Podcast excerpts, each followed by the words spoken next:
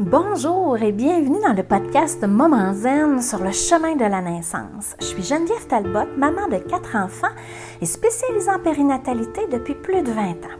Dans ce podcast, tu trouveras bien sûr des informations sur la grossesse et l'accouchement, mais aussi des enseignements de pleine conscience qui vont transformer ta vie et t'aider à développer sans cesse une meilleure version de toi-même à travers la maternité.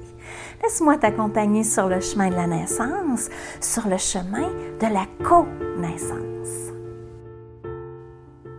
Alors, dans le dernier épisode, on a vu 3 clés physiologiques pour la grossesse et l'accouchement. On a vu la respiration, la conscience du corps et la visualisation. Puis on a vu aussi la question « Quel est mon besoin du moment? » Alignement, mouvement, régénération. Dans cet épisode-ci, c'est 3 clés d'enseignement de pleine conscience qui viennent compléter ton trousseau de 6 clés pour mieux vivre ta grossesse et ton accouchement aussi. Alors, la première clé que je te propose aujourd'hui, c'est l'observation. L'observation, là, c'est quelque chose. C'est tellement puissant, tellement important.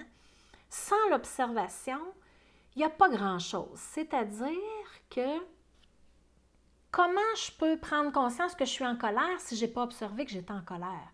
Comment je peux accueillir que j'ai de la peine si je n'ai pas observé que j'étais en réaction, que j'avais de la peine?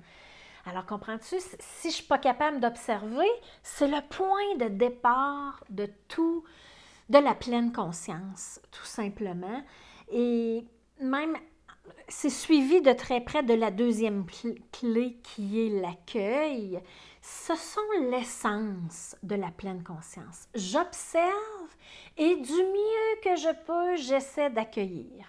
Et je te consacre un épisode complet sur l'observation et l'accueil, qui sera l'épisode qui va suivre là, tout juste après.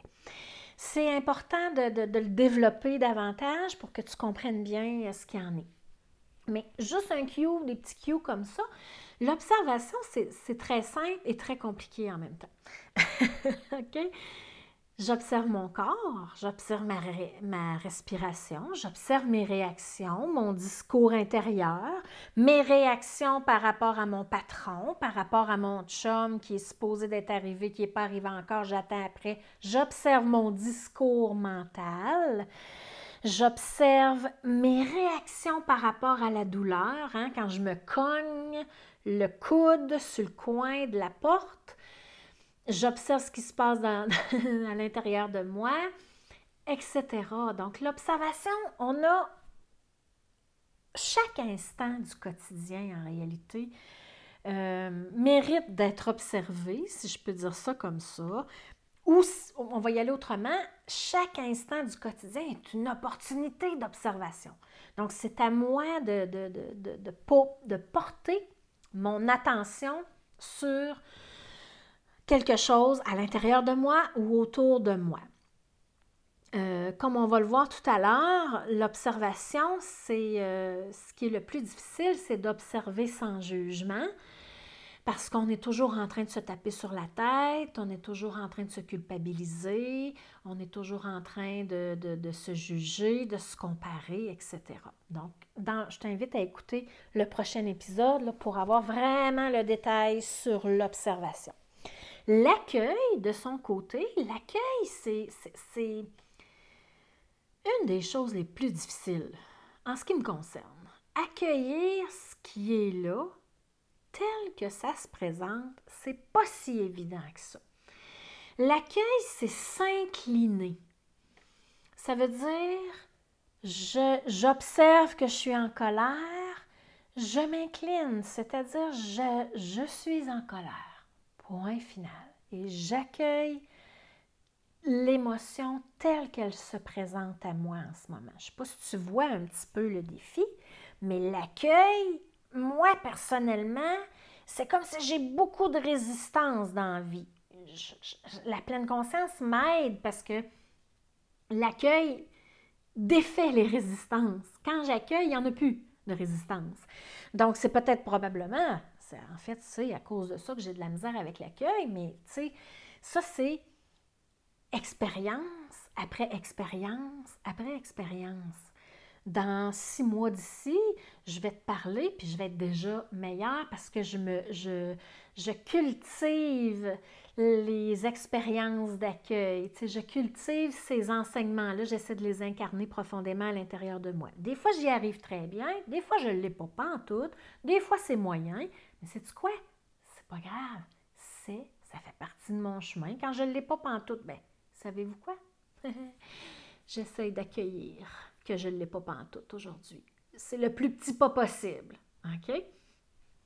Donc, l'accueil, c'est l'inclinaison vraiment, c'est comme c'est une abdication de « OK, la réalité en ce moment, c'est ça, là.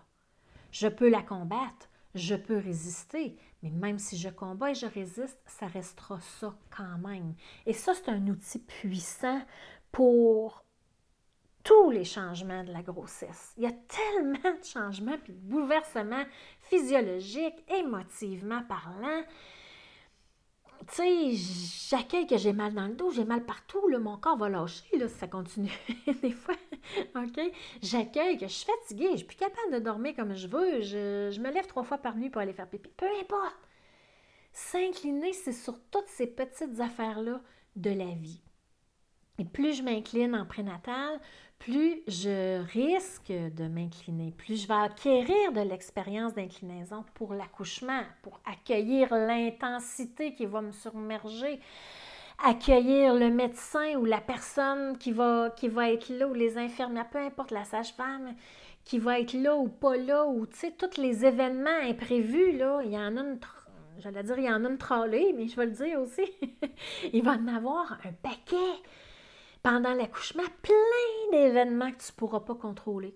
Fait que si tu es une personne qui a tendance à contrôler, probablement que ça va être difficile pour toi l'accueil au début et pour un petit bout. Moi, j'étais une personne qui avait tendance à contrôler. Ça se pointe encore de temps en temps, des fois trop souvent à mon goût, mais l'accueil m'aide à enlever cette partie-là de moi, libérer ce côté-là de moi qui veut tout contrôler, qui veut tout prévoir d'avance.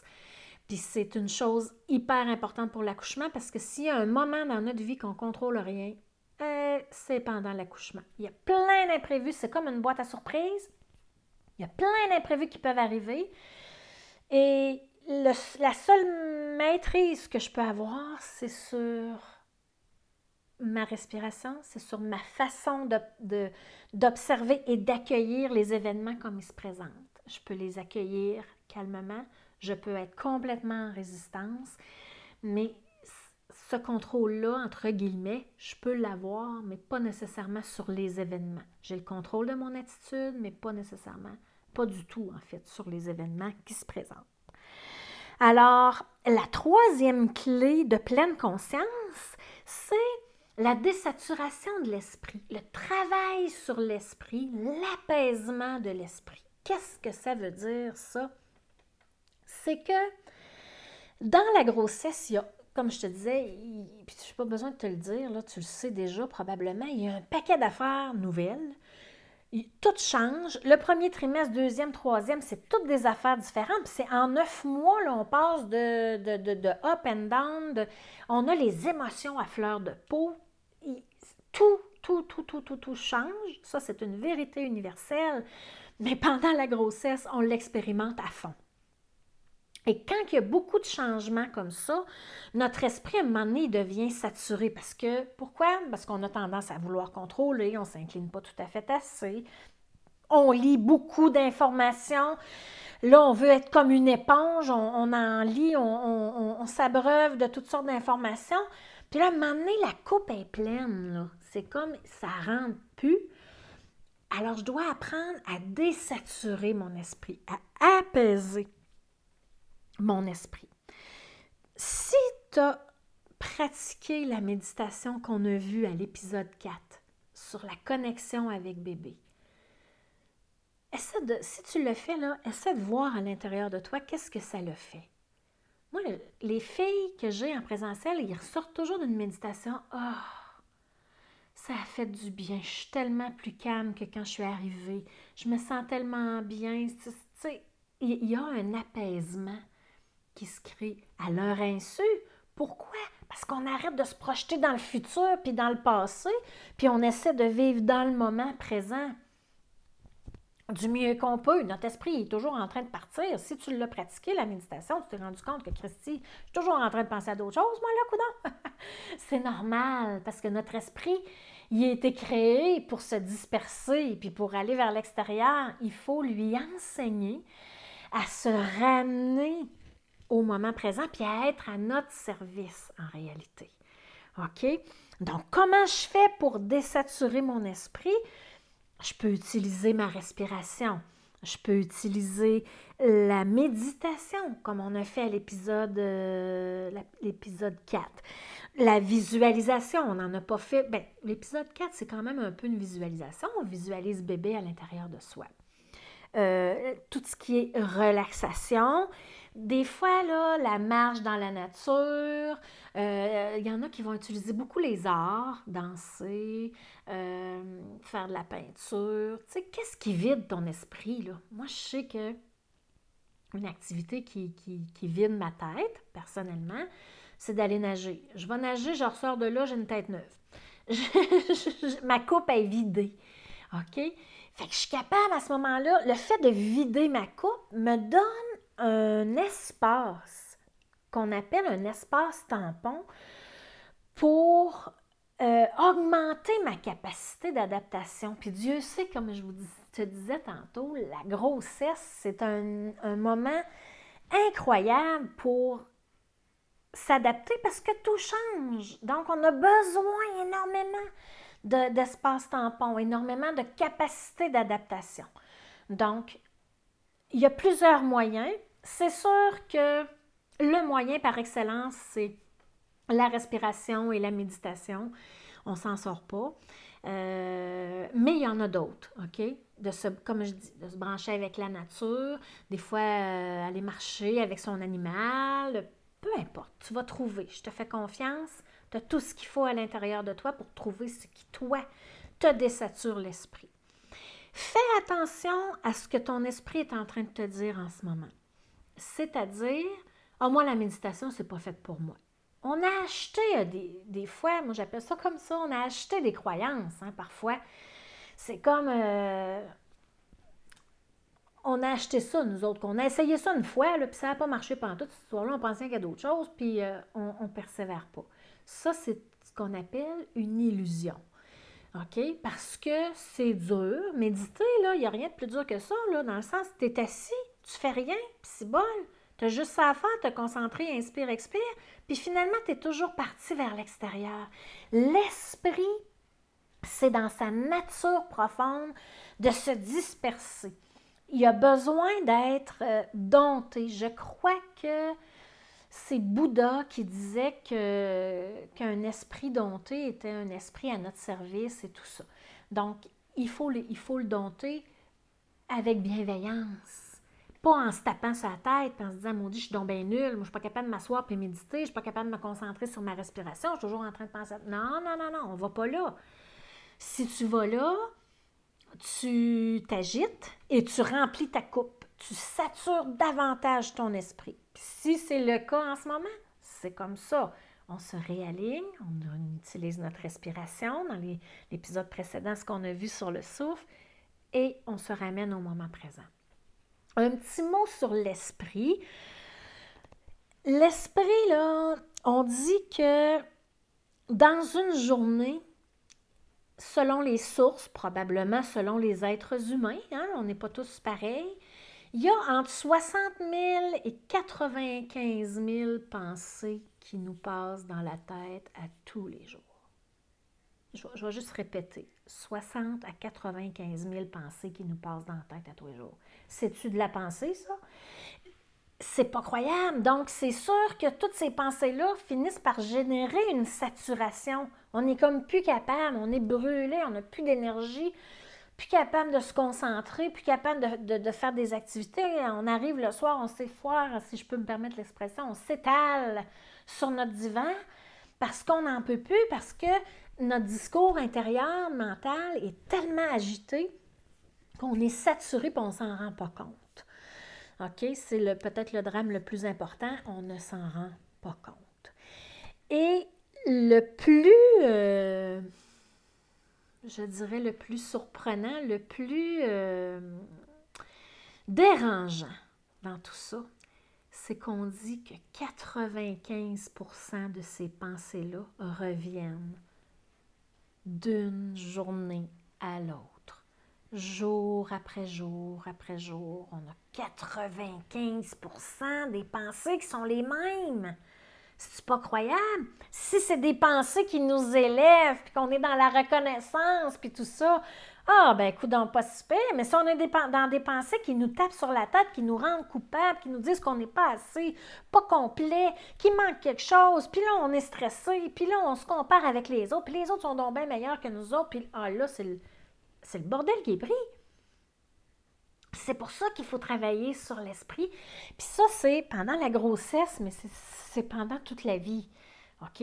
Puis c'est pour ça que, tu sais, quand je vous disais au début, dans le chemin de la connaissance, que la grossesse, c'est un moment privilégié pour apprendre à se connaître, pour apprendre ces choses-là, parce qu'après ça, on a le goût de cultiver ça.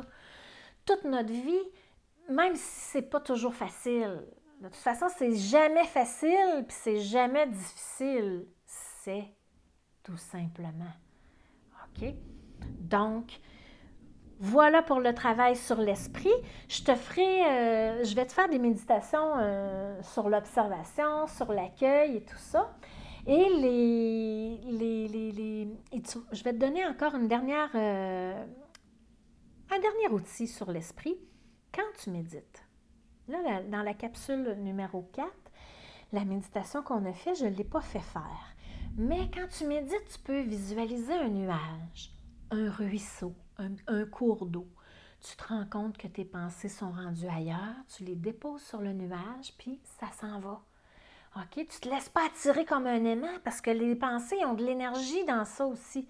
Comment ton enfant t'a choisi, on s'est attiré en tant qu'aimant, les parents attirent l'enfant, l'enfant attire les parents. Mais les pensées, c'est la même chose. Et quand je me laisse aspirer par mes pensées, c'est vraiment plus difficile. Donc, tu peux les déposer sur un nuage, tu peux les déposer dans une rivière, les mettre dans une bulle, dans une montgolfière, peu importe. Mais c'est une belle façon de se détacher tranquillement de ses pensées, tout simplement. Alors, dans la prochaine capsule, je te parle de l'observation et de l'accueil vraiment plus précisément. Alors à bientôt, bye bye!